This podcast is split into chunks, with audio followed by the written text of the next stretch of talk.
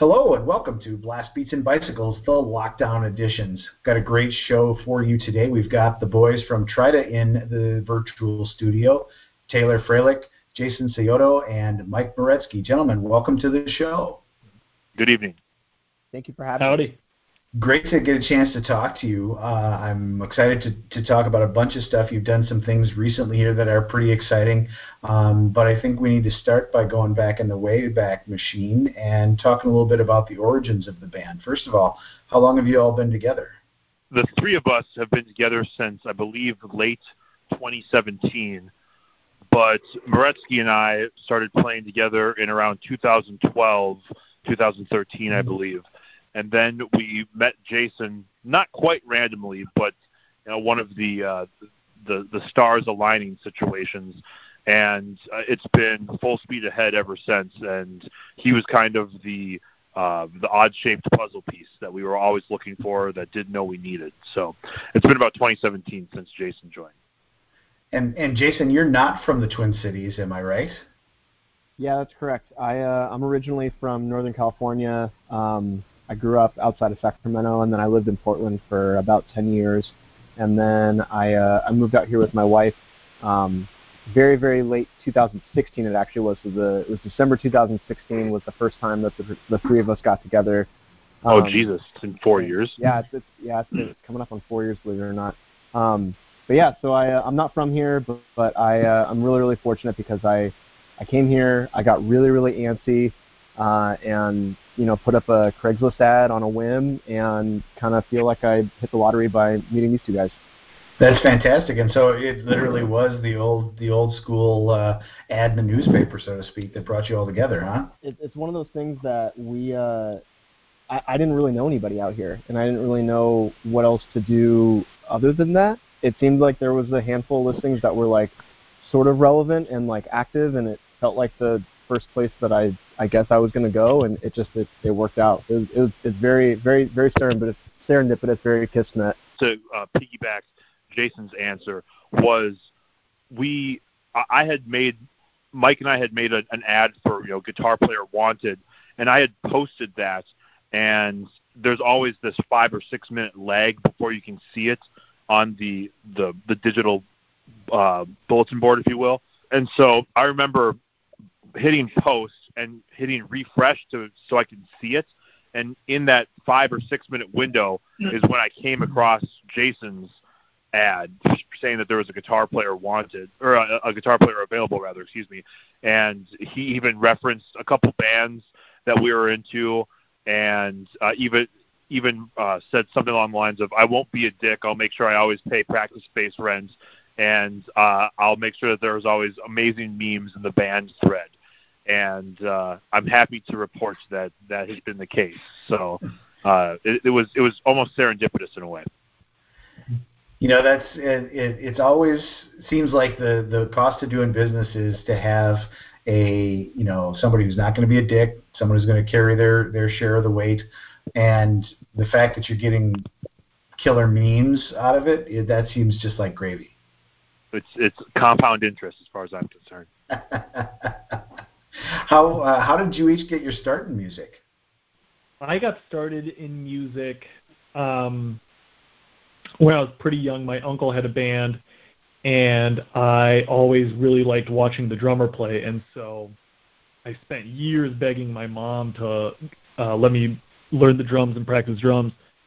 And so um, inevitably she caved around the fifth grade, and that's when I started band, and then through being in band I, uh, you know, learned the learned the craft and got a kit and been doing it ever since.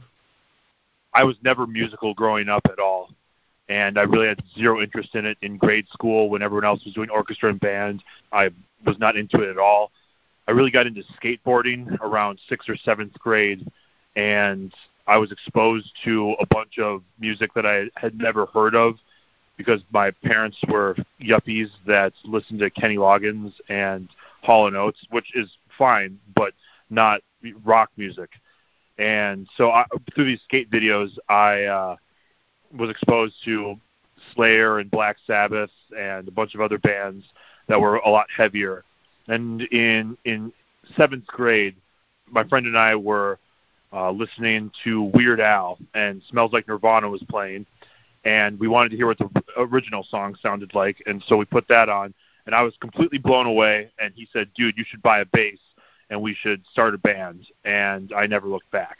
That's how I started with the bass guitar, and when it comes to singing, I used to work at a McDonald's, and I was in the drive-thru, and this one woman would come through like once or twice a week, and she would always compliment me on my voice. And she said, you know, you probably have a phenomenal singing voice. And I never really thought about it. And then one day at band practice, someone suggested that I sing a part, and uh, that's how I got started with singing. So I have zero training in anything, and uh, I just kind of, I, you just got to go for it, as I'm told. Just, just go with the full send. So that's been my mentality. What about you, Jason? Yeah, so I uh, I'm I'm very fortunate that my my mom played piano, um, and so she stuck me in piano lessons when I was pretty young, and because of that, I kind of picked up some pretty good ear training and just kind of figured out how to play some stuff.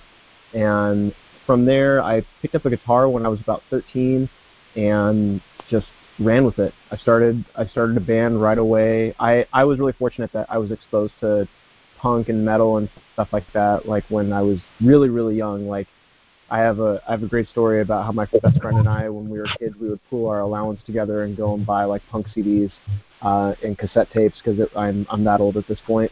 And um and so we would we would go and we'd buy buy music and listen to it together. And I was really interested in starting a band, so I did. And so I've been doing the the punk band thing essentially for, you know, close to the last twenty years or so.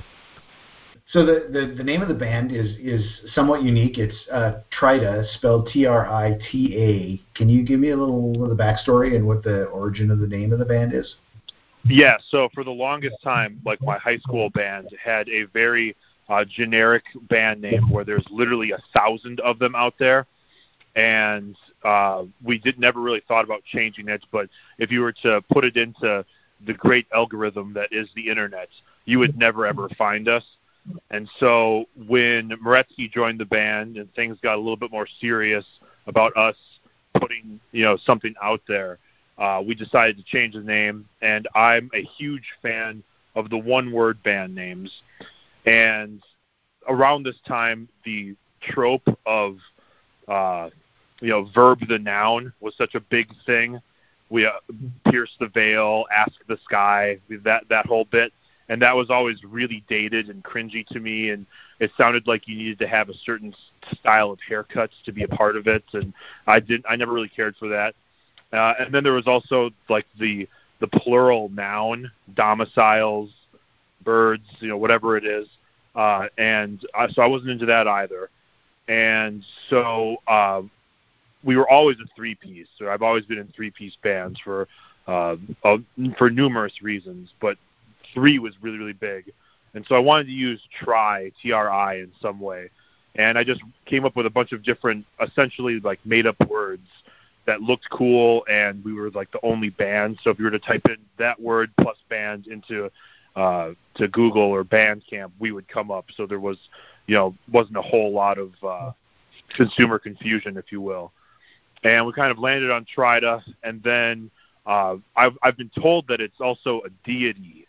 Uh, I, I think in the, uh, it might be the Hindu religion, I can't remember off the top of my head, uh, but I think it's pronounced differently, but it's supposed to be like either a three-headed snake or a three-eyed snake or something like that, but I've never been able to verify that, but other people have reported that to me. But uh, it's it's just a total made-up name. It looks cool on a T-shirt, and that's really all the thought that went into it was I wanted it to be uh, easy to find on the internet because our last one wasn't. You know, it seems like that's uh, that's very much in the tradition of a lot of great rock bands over over the years. You know, f- find a good, uh, short, catchy name and make sure it looks good on the T-shirt. All, all the good ones are taken. Sleep, you know, that that's taken. Rush, the, the, all of those are taken. So uh, I, w- I even went through, like, the dictionary to see if I could find, like, newer words that are, or I guess older words that I didn't know. So new to me words, and uh, yeah. So I just came up with the, I just went with the made up word, and uh, that there was no, the Twitter, what the, the handle on Twitter was available, the Bandcamp, Facebook, all that, all that fun stuff was available. So I just kind of went with it.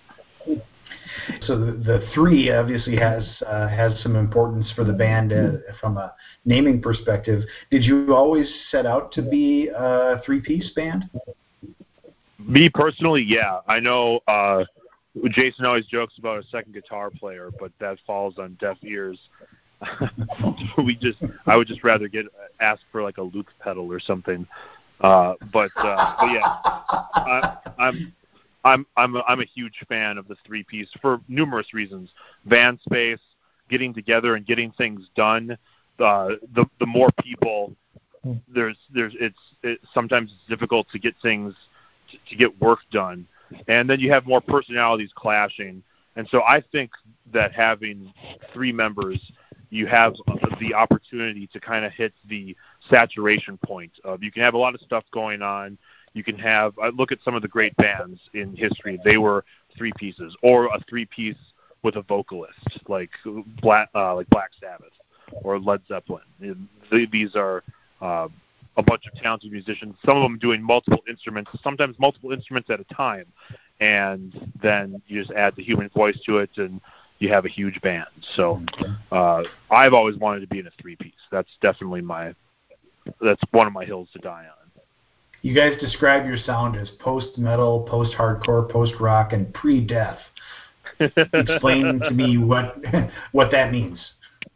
I, I think that we we do a good job of teetering that line between, you know, like post like post anything is always like kind of like hard to put a finger on, but I always think of like post-punk and post-hardcore really surmised in the band Fugazi, and mm-hmm. it's you take this really visceral, incredible energy from a band like Minor Threat, and you've now distilled it into something that can go into different directions instead of a singular direction. Because it, Minor Threat was, was a, a really, really angry, like, aggressive band. And I think that Ian MacKaye wanted to branch out of that and do something different and explore, like, different emotions and do do different things. And I think that that is, like, a really kind of encompassing sort of value that I think goes into a lot of our music. And so we do kind of toe that line between like, you know, like hardcore and metal and rock and, and, you know, kind of a whole bunch of different stuff. And so that's kind of the joke of like post-hardcore, post-metal, post-rock.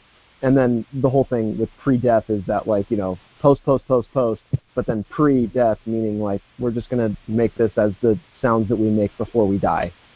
Uh, my, my take on it is, Uh, very similar to Jason's, where there are certain songs that don't check enough boxes to be post-rock, but then we'll have a song like The Isolationist, which is a lot of looped guitars, a lot of layers. It keeps building, kind of sparse vocals, where it's not a whole lot going on vocally, but there's a lot going on instrumentally, and it's kind of cinematic. But then we'll have a song like Tunguskin, which checks almost all of the boxes for uh, post-hardcore. Uh, and then we'll have songs that fall in between those two that is kind of like the post-metal thing, or we'll have really long songs that, again, are cinematic, a lot of pedals, time signature changes, and basically the pre-death thing is like what Jason said, is even if we were, even if we had like a, uh, we attempted to write a country song, but it was through the lens of the three of us, it would still kind of come off like Trita's doing it. So that's kind of the pre-death thing, is we can we don't set out to be like, all right, we have to do post-rock. Oh, there's too much singing, or oh, there's too much yelling, so we can't do that. And it's just whatever feels right and whatever we're whatever we're aiming for, we're in the practice space and what sounds good, and whoever has the best idea, that's what we go with. Is there is there one thing that you'd say is a signature or like your calling card musically? Uh, a bunch of stuff is in five, but that's I think that's just a, a coincidence. That's yeah. Uh, I'm gonna go with volume, loud. that's probably that's probably it.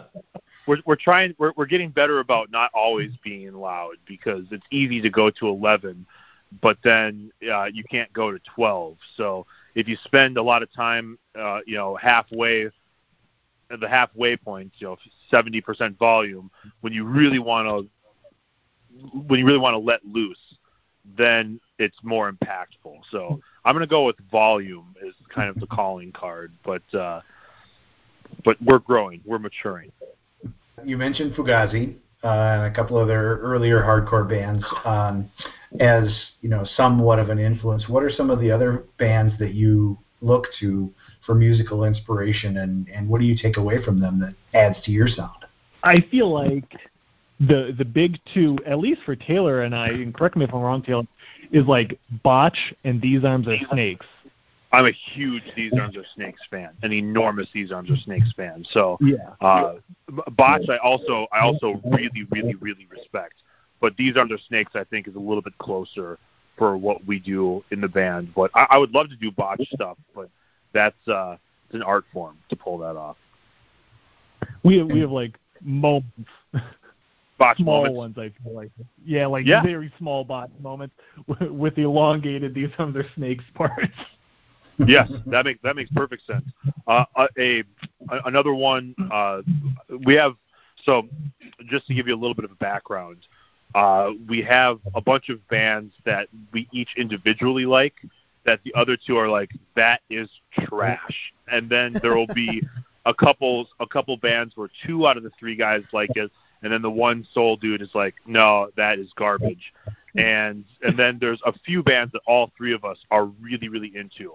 Uh, one of them is the band Isis that we love. They are, you know, post-metal juggernauts. And another lesser-known band that Jason actually introduced to us, and the second I heard it, I was like, okay, yeah, this has been missing from my life. But it's a band from England called Bosque, like the Star Wars character. And they are phenomenal. I'm I'm a huge fan of, of Bosque. So Isis and Bosque are, are two really big bands that uh, I think we draw from sonically.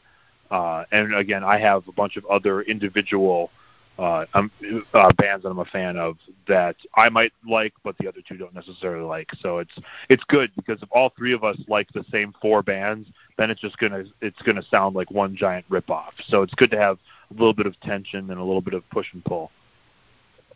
Yeah, I'm, I'm curious to, to dive, dive into that a little bit more. You, your first record, The Good Night, came out in twenty eighteen, uh, not long after you all got together, I'm guessing. And so I'm, I'm curious to know what your songwriting process was like on that first record together.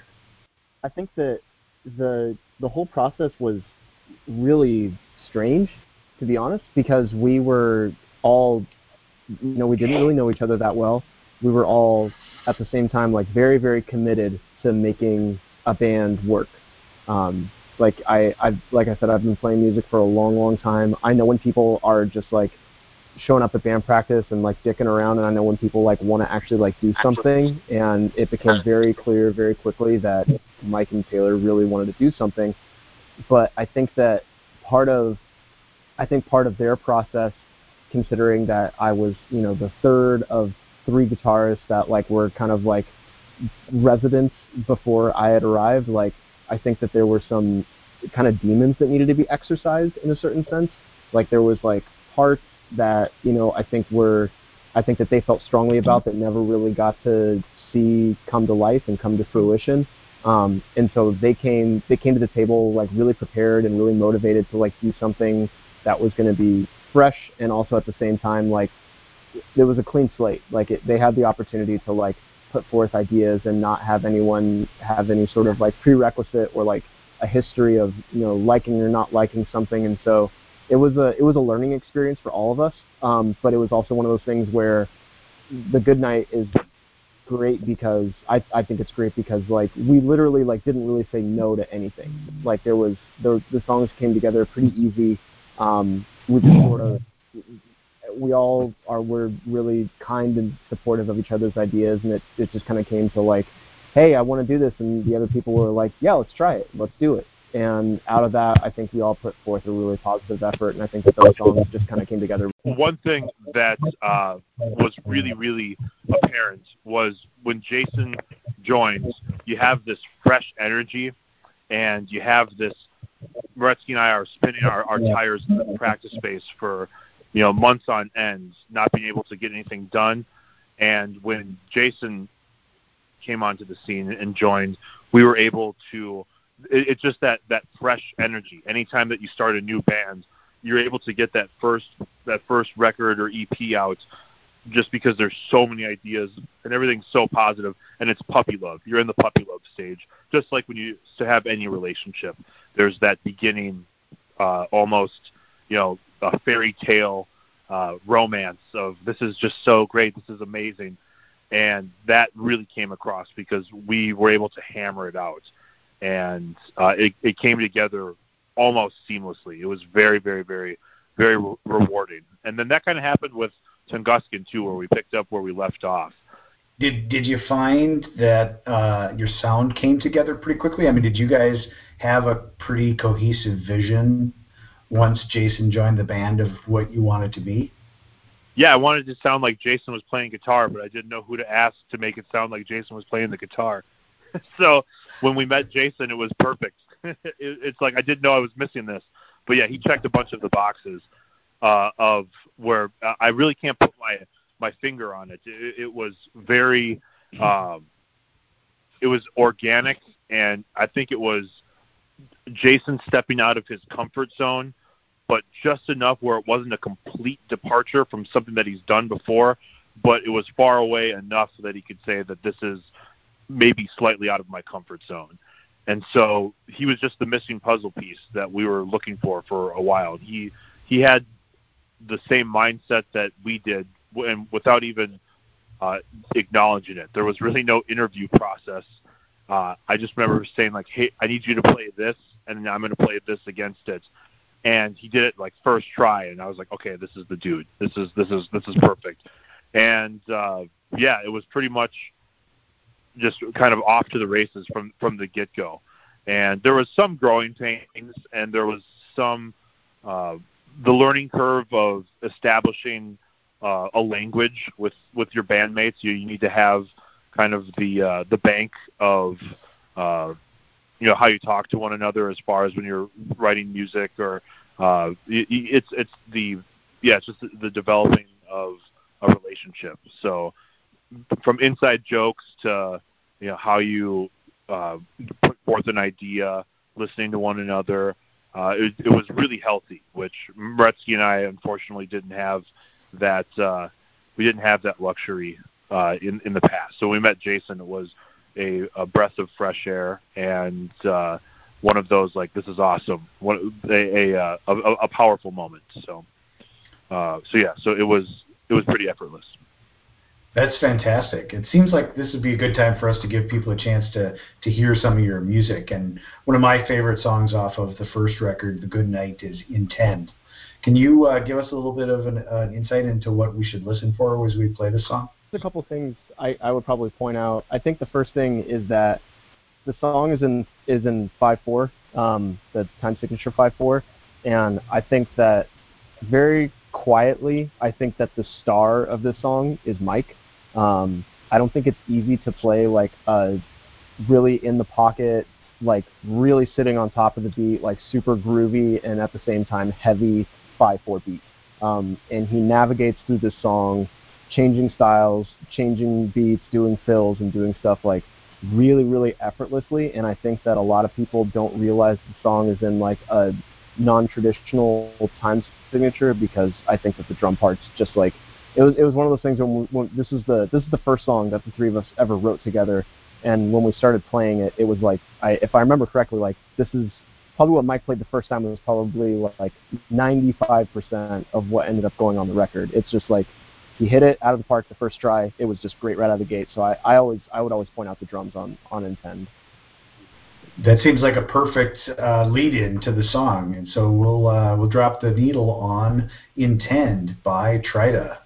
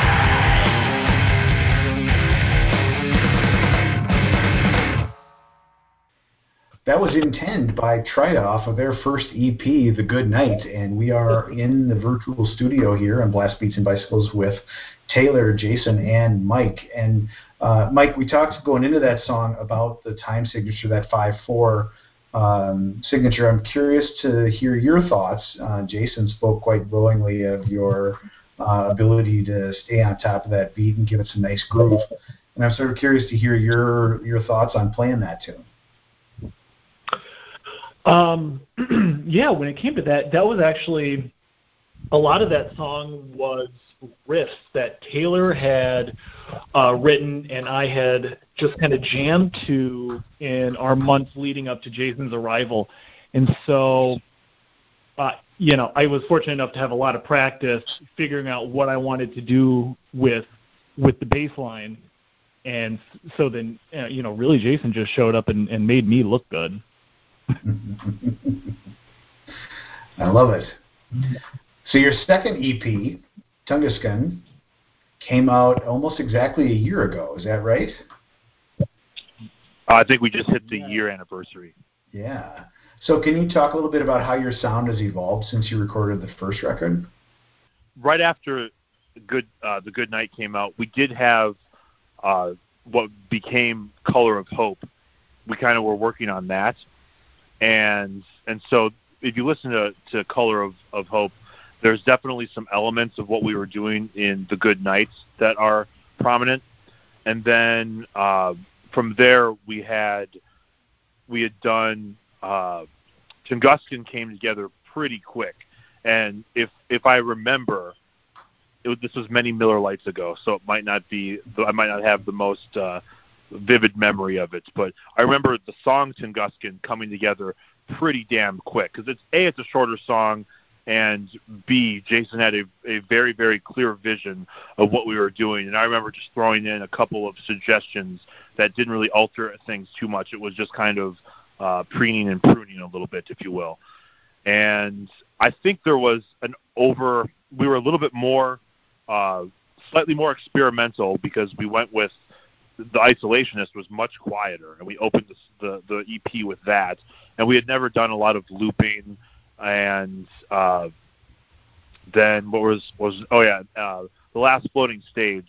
Jason and Mike really, really, really kind of locked into that, and uh, we got the first half done, and then the second half, again if memory serves, we had the second half of The Last Floating Stage just kind of hanging out. And we kind of figured out a way to uh, combine the, the two. So it was a cohesive thought instead of just attempting to weld two parts together. Because if you do the Frankenstein bit, sometimes that that works out. But a lot of times it just sounds like, oh, you just sewed these two parts together. And, you know, you just had two odds and ends of, of pieces of music that you put together. And it doesn't really come across as a complete thought. But for that song, it did. And, you know, that's an interesting an interesting comment, because that's one of the, the signatures to me of this whole record is those little surprises and interludes in in the songs. And I'm I'm curious to know, first of all, mechanically, you talked a little bit about how you make that work without having it seem disjointed. But how do you what's the what's your vision for pulling something like that that's that's kind of disparate together as a whole, and how does that how do those little things serve the album? Sometimes sometimes like we'll have a really clear idea of this song is going to do this, and then this is going to happen, and we'll figure out what happens after that. Like that that tends to be a lot of how I tend to approach songwriting, is that rather than think about, okay, we got verses and choruses and pre-choruses and a bridge, and like, you know, that we, we've already gotten to four different specific parts right there. I try to like really navigate like one to three parts. Like, hey, this part A goes really well with part B, and I might have a part C. But I try not to really get too far ahead of myself, because if you put a really rigid framework on something, I think that it doesn't leave a lot of room for other people to kind of put their thumbprint on stuff. And I think that, you know, as we as Taylor kind of mentioned before, like being a three-piece, like you really lean on each other. And I think that in order for everyone to find like their equal place in a song, I think that you have to give other people the opportunity to contribute and interpret and kind of find themselves a part of that process as opposed to, you know, someone being just like a drill sergeant of riffs. But I think that when we come up with something, like like Last Floating Stage is another good example, like where we had something really specific that was already a rehearsed part, and we didn't really know what we wanted to do with it. We just knew that this this is a cool part, and we practiced it, and we all thought it was really cool. And my my mantra when it comes to a lot of stuff is, if it's good, then I'll remember it. And, you know, so if we come to band practice and the first thing that Mike says to me is, hey, let's play that part again, then I know it was good because he remembers it and I remember it, and, you know, we can jump back in and we can start playing it again. So Last Floating Stage, the end of that song, is a good example of, you know, we had something that was rehearsed and a complete thought, um, and we just found the opportunity to, you know, kind of slot it into a song and have it fit really, really nicely.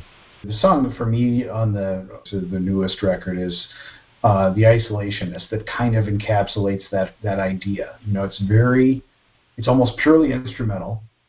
It's very atmospheric and almost entirely different from the rest of the record. And I'd, I'd love to hear your ideas on how that came together.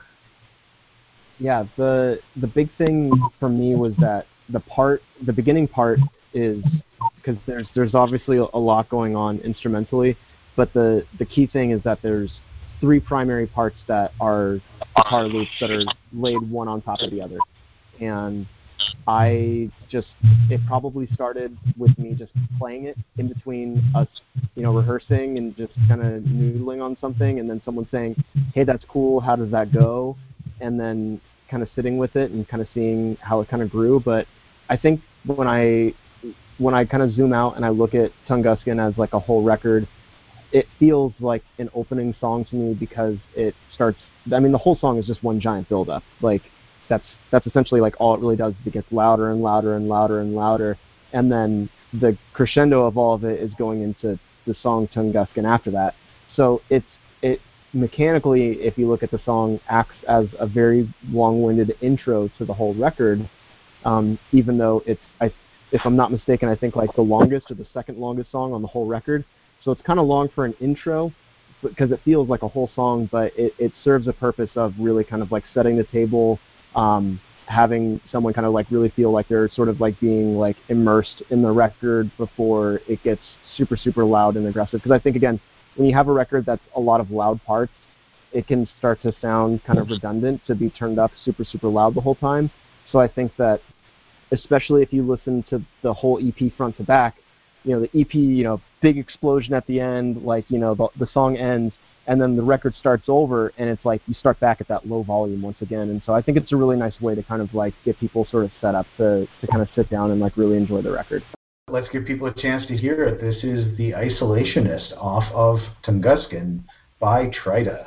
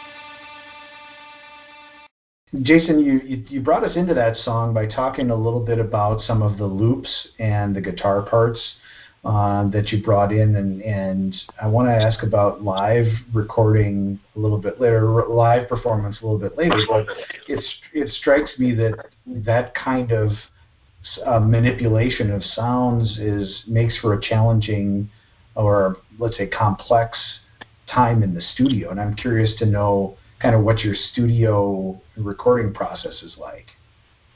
So we have always and exclusively and probably for the foreseeable future will only be recording with a gentleman named Adam Tucker who runs Signature Tone Recording uh, down in South Minneapolis. And Amen. Adam is yeah, Adam is Adam is the man. He is just he's a great engineer. Um, the way that he records and the way that he commands recording software is like playing an instrument. Um, he's he's like the unofficial fourth member of the band. Uh, in a, we just you know he's he's you know he's he's the hired gun. Um, he's he does a lot for us as far as like bringing out the most in our, in our sound when we go record. I think that when when I go record and when there's you know a lot of layers and complexity and, and things like that.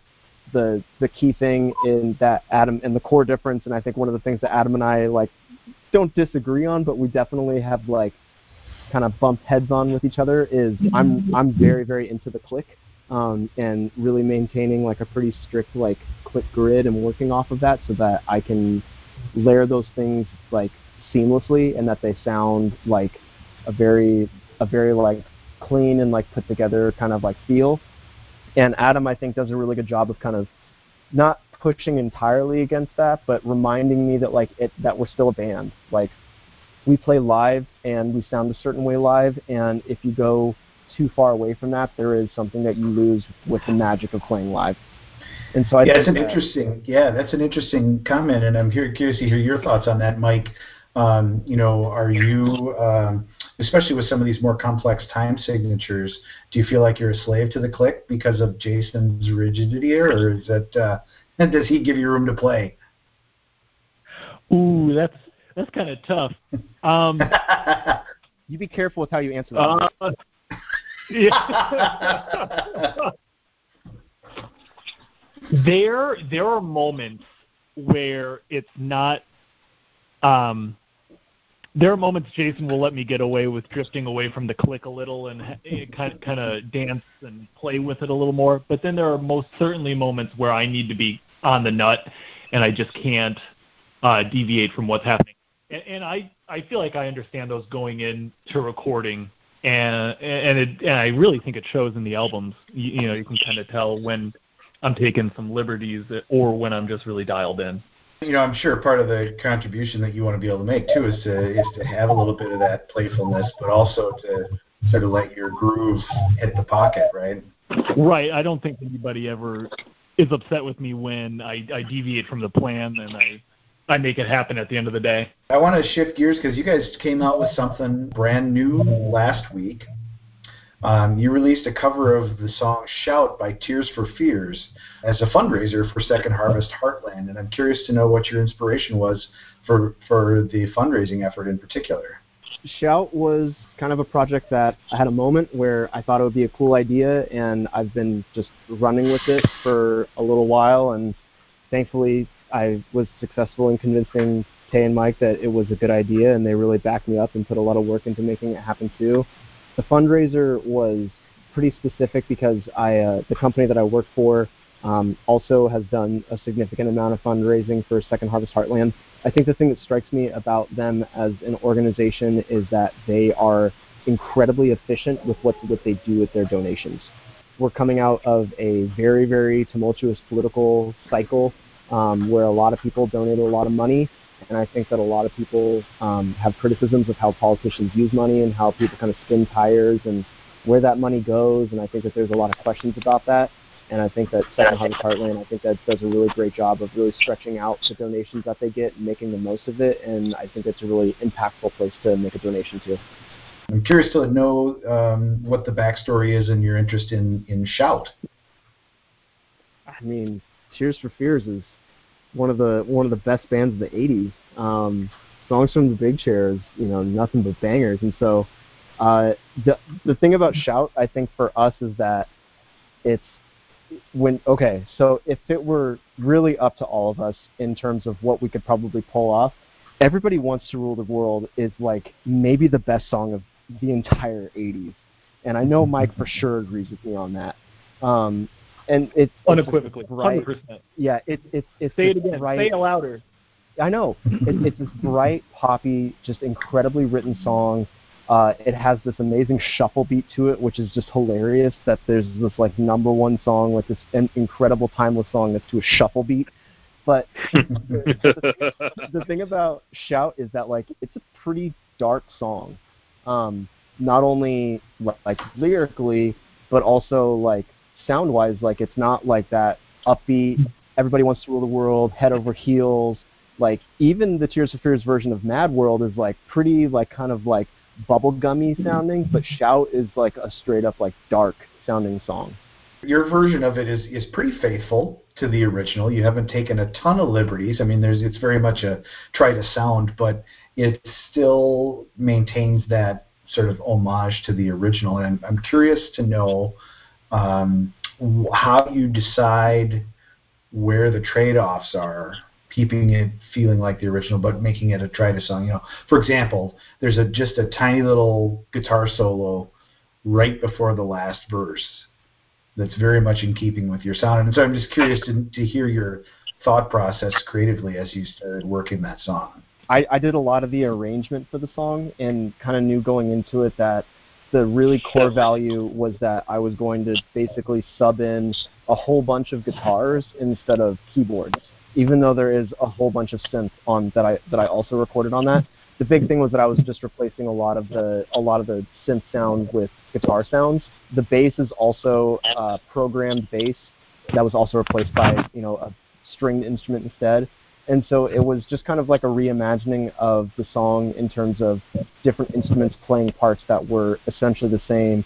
I think the thing that really ties it together and makes it sound like us is Taylor's vocals, because I think that they're really recognizable. I think that you can tell really quickly that it's him that's singing. It's that, and it's the snare drum. The snare drum is like, you hear the snare start, and like, again, it, it's probably because I've heard Mike's snare a lot, but like, you hear the snare drum, and it's just like, oh, that's Mike playing drums. Like, there's there's things that feel very, very Trita about it. Also, I tried to sing, we, we went in with like a pretty loose plan. Like, I knew I was going to do guitars, and I was like, I'm going to I'm going to take a swing at vocals. I'll see how it goes. And I totally fucking bombed the vocals. They were just, they were dumpster fire. They were trash. And Taylor went in there and he was like, yeah, I guess I'll give it a try. And he just like, and he crushed it. So um, I'm very, very thankful that in the uh, in the circumstance of having an alternate band member that can step up to the plate, um, I was uh, I was definitely uh, saved by Taylor in terms of uh, his his amazing vocal performance on that. It's it's got it's got to be fun when you know that you guys can uh, can pick each other up and uh, and keep the keep the original vision together regardless of who's uh, who's taken uh, whatever role, right? Uh, it does come down to being able to trust one another and having respect for one another and, and what you do, and uh, so it's it's been it's been really really really uh, easy to uh, to work with Mike and Jason. And when it comes to Shouts, Jason was the true M V P because he went in there and had a, a, a total vision, laid everything down. We had Mike go, and we were able to get the drums down very quickly. The bass was pretty much coloring inside the lines. And then Jason just marched through an ocean of guitar and synth parts. And then uh, the, the vocals were just uh, a bit of a, of a speed bump. And then I went in there and did my best. And so, yeah, it, it comes down to being able to rely on one, on one another and uh, a trust thing. It it seems as though you guys have a pretty robust and varied songwriting process. It's, I've heard you talk about, you know, somebody brings in a little riff here or there, somebody brings in an idea for uh, a lyric, but then, you know, like with Shout, it sounds like that was almost entirely baked, with the exception of some of the, the fleshing out. So talk a little bit about how you guys bring songs to life. I, I mean, it's, it's just a, anybody that has an idea, like we, I, I think I think one of the one of the terms that we use pretty loosely at band practice is that we have a rule that is you don't poo-poo things. anybody that has an idea, like, deserves to be heard out. It doesn't mean that we're going to, like, write that song into stone or write that part into stone, but if you have an idea, I think that we just try to nurture an environment where people can say the things they want to say, try to figure out the parts they're trying to figure out, because it, even even though, like, you can't go and play guitar by yourself and expect it to feel the way that it does when I play with other people. The same way you can't play bass, the same way you can't play drums. And so you have to ask the people around you to help bring these things to life. Um, and so I, I, I think that, like, songs have started with, you know, Mike simply pe- like playing a beat, to Taylor bringing in a part, to me bringing in a part. Um, sometimes there's arrangements, sometimes there isn't. Sometimes we'll start band practice by just, you know, we've got, we're fortunate that we have a pretty cool practice space. And so we'll get to band practice and we'll turn off the lights and we'll turn on the, the cool dim lights and we'll just kind of play. And sometimes stuff comes out of that too. So it's it's a it's a really like it's a really easygoing process for us. How long does it take for you guys to feel like a song is baked? That totally depends. Sometimes some some of the songs, uh, it's been months and months and months, like close to a year. Sometimes if we're, it, it really depends on how often we can get in there. Uh, I mean, twenty twenty for everyone has been complete horseshit.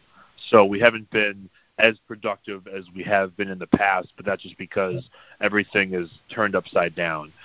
So we will, we, we usually take at least a, a couple months. Obviously we want to streamline the process, but there's always like the rough draft. And then you will demo it, whether that's just on a cell phone or we've, uh, for Tunguskin, we uh, went to uh, a friend who was able to record, and we were able to do a couple of kind of quick and dirty demos. And uh, at one point we decide that it's done instrumentally, and then we put, we write vocals over it. But uh, nine and a half times out of ten, Uh, instruments come first, and then we, we put the vocals over it. And I have like a, a vast and expansive junk drawer of uh, of words, and I will just uh, come up with melodies and then uh, kind of write a story that uh, if, if each each picture, excuse me, each song was a picture, then uh, I just do my best to, to tell the story. Or Jason will have Uh, words as well, and then we'll we'll kind of put our heads together and go from there. But uh, ideally, it's a couple months, but sometimes it takes a lot longer. I'm I'm glad you brought up uh, lyrics, Taylor, because the to me your your lyrics are very ethereal, um, sort of metaphoric, and, and a little bit enigmatic. And I'm curious to know the messages or the stories that you're trying to leave with people. It, it depends from song to song. Some of them are love songs. Some of them are me with, I have a, a clear picture in my head, whether it's a painting or a photograph, and I'm just singing what I see to try and get the other person to to kind of have that meme, if you will, or that idea uh, in their head.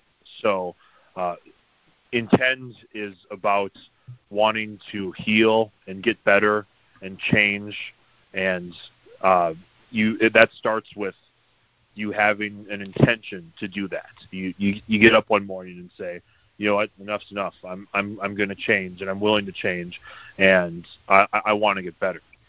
Uh, the isolationist is about being by yourself and uh, wanting to to it's, with the isolationist. Uh, there are multiple angles that you can take with that. It's either being by yourself, or sometimes you'll be with people that make you feel completely alone, and you want to be anywhere but there. And so that's kind of, and it's kind of about leaving and uh, starting a new chapter. And uh, yeah, so there's there's songs that I do, and then there are certain songs that, that Jason does, and it's kind of open to interpretation. Uh, but yeah, some of them are love songs, and those, you know, A Tale as Old as Time. Sometimes they're uh, a little bit, uh, you know, I use flowery language, or I'm kind of vague. Uh, sometimes brevity is awesome, and then sometimes uh, being very, very specific, but it seems like there's no meaning whatsoever, is also a uh, a way to go. So each song is different. Since we've been in lockdown, you talked a little bit about how hard it's been to get together and kind of get in the groove in the studio, but also it's had an impact on people's ability to perform. Um, you guys haven't had a performance for a while as a result of that. But, you know, thinking back to when you could perform, how, what what would you say is a good way to summarize what you do on stage? Loud. Nice. Uh, we, we we go for like a, a complete thought. Now that we have uh, a few more arrows in our quiver with songs, we can do softer songs and then kind of blend them and kind of uh, have them lead into louder parts. So we can we can do the Isolationist and then have that go right into Tunguskin, just like uh, on on the, the E P. And we can, for the longest time, we would end with Bluer Sky, which was the last song on on The Good Night, and and and that's kind of uh, kind of more of like a a longer journey of a song where it's eight minutes and kind of goes all over the place. And uh, we, we just kind of have uh, our own, our own aura. It's there's, there's some pauses within the sets for us to engage the audience. Uh, I'm, I'm far from a, uh, a talented public speaker, but you, you have to thank the, the venue for existing, because those are disappearing by the day, now more so than ever. And you have to thank the other bands for helping put together the show and whatnot. And you want to be part of the, the community. No one's, you know, I we don't go up there and pretend that like it's it's all for us or anything like that. We kind of have our own mindsets. We do have uh, our own kind of low budget, trashy light show where we shut off all of the lights, and we have our own uh, colorful lights that we have that uh, uh, kind of puts us in in the Trita realm, if you will. And that kind of sets the mood, so we don't have to be reliant on if the house show has the you know the the, the bar can lights uh, that some of the other places have. And uh, yeah, it, it's just more of a. Uh, uh, for years, we, I've always said that we're like a watch band. Like you don't you don't really mosh to us or or, or do anything. You don't really dance. You just kind of. We've had shows where people just sit there the entire time and just watch us, even though it's like really heavy. It is kind of, it's kind of difficult to dance to twenty-three eight. Like I'll, I'll give them that. Like that's, it, it, it, it, it, it's so like, I, I'm never, I'm never offended when people just stand there and just watch us, because there's a lot going on and there's a lot of layers to it. And we we're playing in all of these bizarre times. And even though, Uh, they don't come off as bizarre times unless you like sit there and try and bob your head to it, uh, because it's whether you have Mike has a really, really, really digestible beat, or the, the guitar riff is uh, so boneheaded that it doesn't seem like it's in seven. Uh, but when you count it out, it is. But if you were to try and do like, you know, uh, the Macarena or something to it, uh, you wouldn't be able to because it's, it, it trips up over itself. Uh, so... Yeah, I, I super miss playing playing shows, because that was there. There's a catharsis to it. You know, when when when I write the songs or the lyrics, they, it comes from a place of, you know, I, I'm I'm trying to turn uh, venom into ambrosia. I, I things in my life that make me sad or piss me off, I want to be able to yell or sing about them, uh, so it makes me feel better. So there is a catharsis to playing live, and I think all three of us, not, none of us ever phone it in. Even if there's five fucking people there, we'll, we we we we want to we want to play, because that's what we do. And uh, there's an inherent drive for us to perform, and we spend all this time and effort behind closed doors, coming up and, and working on our craft. That uh, you know. We, we we want to show it off, even if it's to a handful of people. So, uh, so I, I do miss playing shows, and uh, but it, there there has been uh, downtime to work on, on other things. So, it's uh, you, you just got to take it a day at a time. You you mentioned Tunguska a little bit earlier, being able to play that out of um, the Isolationists, and that Tunguska strikes me as a song that would be really fun to to both play live and to see you play live. And I'm curious to to hear your thoughts on playing that song. Playing that one live is just, it's always a great time. Every time I think about that song, I think about when we played it at Blush. And I think we came out with that. We came out swinging, and people just lost their minds, and Jason Hall's got trampled or uh, crushed by his own amps, and you know, the song's awesome. It riffs. It's a lot of fun. It uh, it seems really groove heavy. It seems like it's it's one of those that just has a has a feel to it that would be a really fun connection. You, and so, do you always play it like early in the set? If we do the Isolationists, then we always go into Tunguska just because that's that's how it is on the E P. It, yeah. it, it is super groove heavy because it is a shitload of different time signatures where it goes from twenty-three eight to seven eight to then at one point we do the, the five bits at the end uh, with five eights. It's a constant change of time signatures, but it, it's so the the parts are so straightforward that you really don't know that it's in one of those weird blackout time signatures until you count it out. Uh, and uh, so, yeah, it's one of those don't screw up because we can easily train wreck it. If if Mike and Jason get lost, then we're all looking at each other and no one knows what the hell to do. Uh, but luckily we, we practice enough and uh, just make sure to follow. We, we we seem to be able to follow one another well enough where we we've, we've yet to have the where you stop, which is yeah that, that's I, I'm I'm thankful for that. Well, it seems like a pretty good uh, lead-in to the song. We've uh, we've kind of built it up pretty heavily. This is Tunguska by Trita.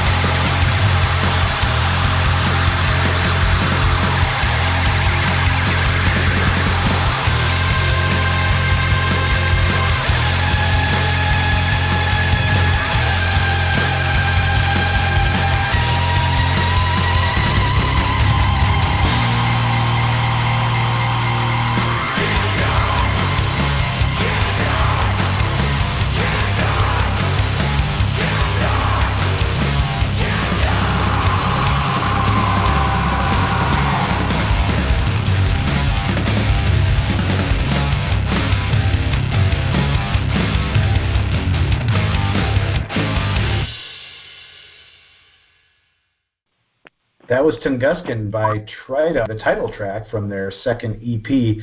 Uh, gentlemen, I know that you know you haven't had a real chance to be in the studio much, but uh, are you writing new music while you're sort of on hiatus from live performance? We we've been really fortunate that we haven't really, like when we locked down back in March, um, we obviously locked down and didn't see each other, and we probably reconnected with one another probably at the end of April after stuff started to kind of like level out a little bit, and at that point like we were like, okay, like we can get together, our space is big enough where we can spread out, we'll wear masks, like we you know we we put together like a really good game. And there's been there's been bumps in the road. Like I I I unfortunately I was I was doing some volunteer work at a food shelf and got a call from a contact tracer at the health department saying that someone I was working with tested positive for COVID. So I had to quarantine. Thankfully, I didn't get COVID. Um, but it's one of those things where like we just talk candidly with one another about, you know, where we're at, if we could have potentially been exposed. We keep each other really safe. Um, we just talk about it. And so because of that transparency and trust with one another, we've been able to practice through the majority of the year. And so that was where we had the opportunity to do things like Shout. Um, you know, we've got we've got a, a few new songs that are that are cooked up. There's there's two songs that are like that are pretty much in the bag at this point. Um, but we're definitely like getting to the point where we're, I feel like, starting to hit our stride a little bit more with what whatever the next release is going to be in terms of like a collection of songs. But like Taylor mentioned at the at the top of the podcast, like we're uh, we're taking a little bit of a break just because cases are, you know, worse than they were when we locked down originally.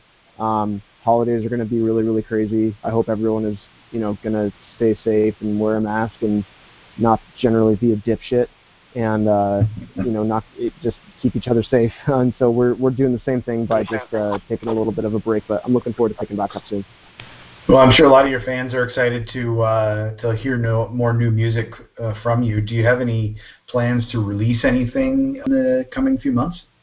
We're uh, we're in that stage where we're just kind of brewing songs, and then we'll, once we have that, that collection of songs done, then we'll probably start thinking about recording. But I think that we're all anxious in, enough to the point where I would I think that I, I I don't know where everyone else is at. We haven't really talked about this specifically, but I imagine us like recording sometime, you know, hopefully by the summer.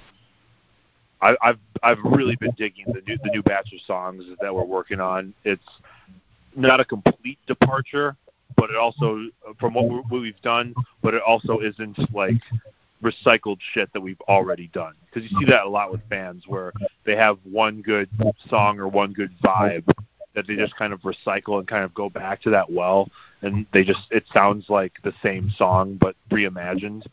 And we haven't really done that. And we can continue to grow and do things just outside of our comfort zone without being a complete departure or be Uh, inauthentic.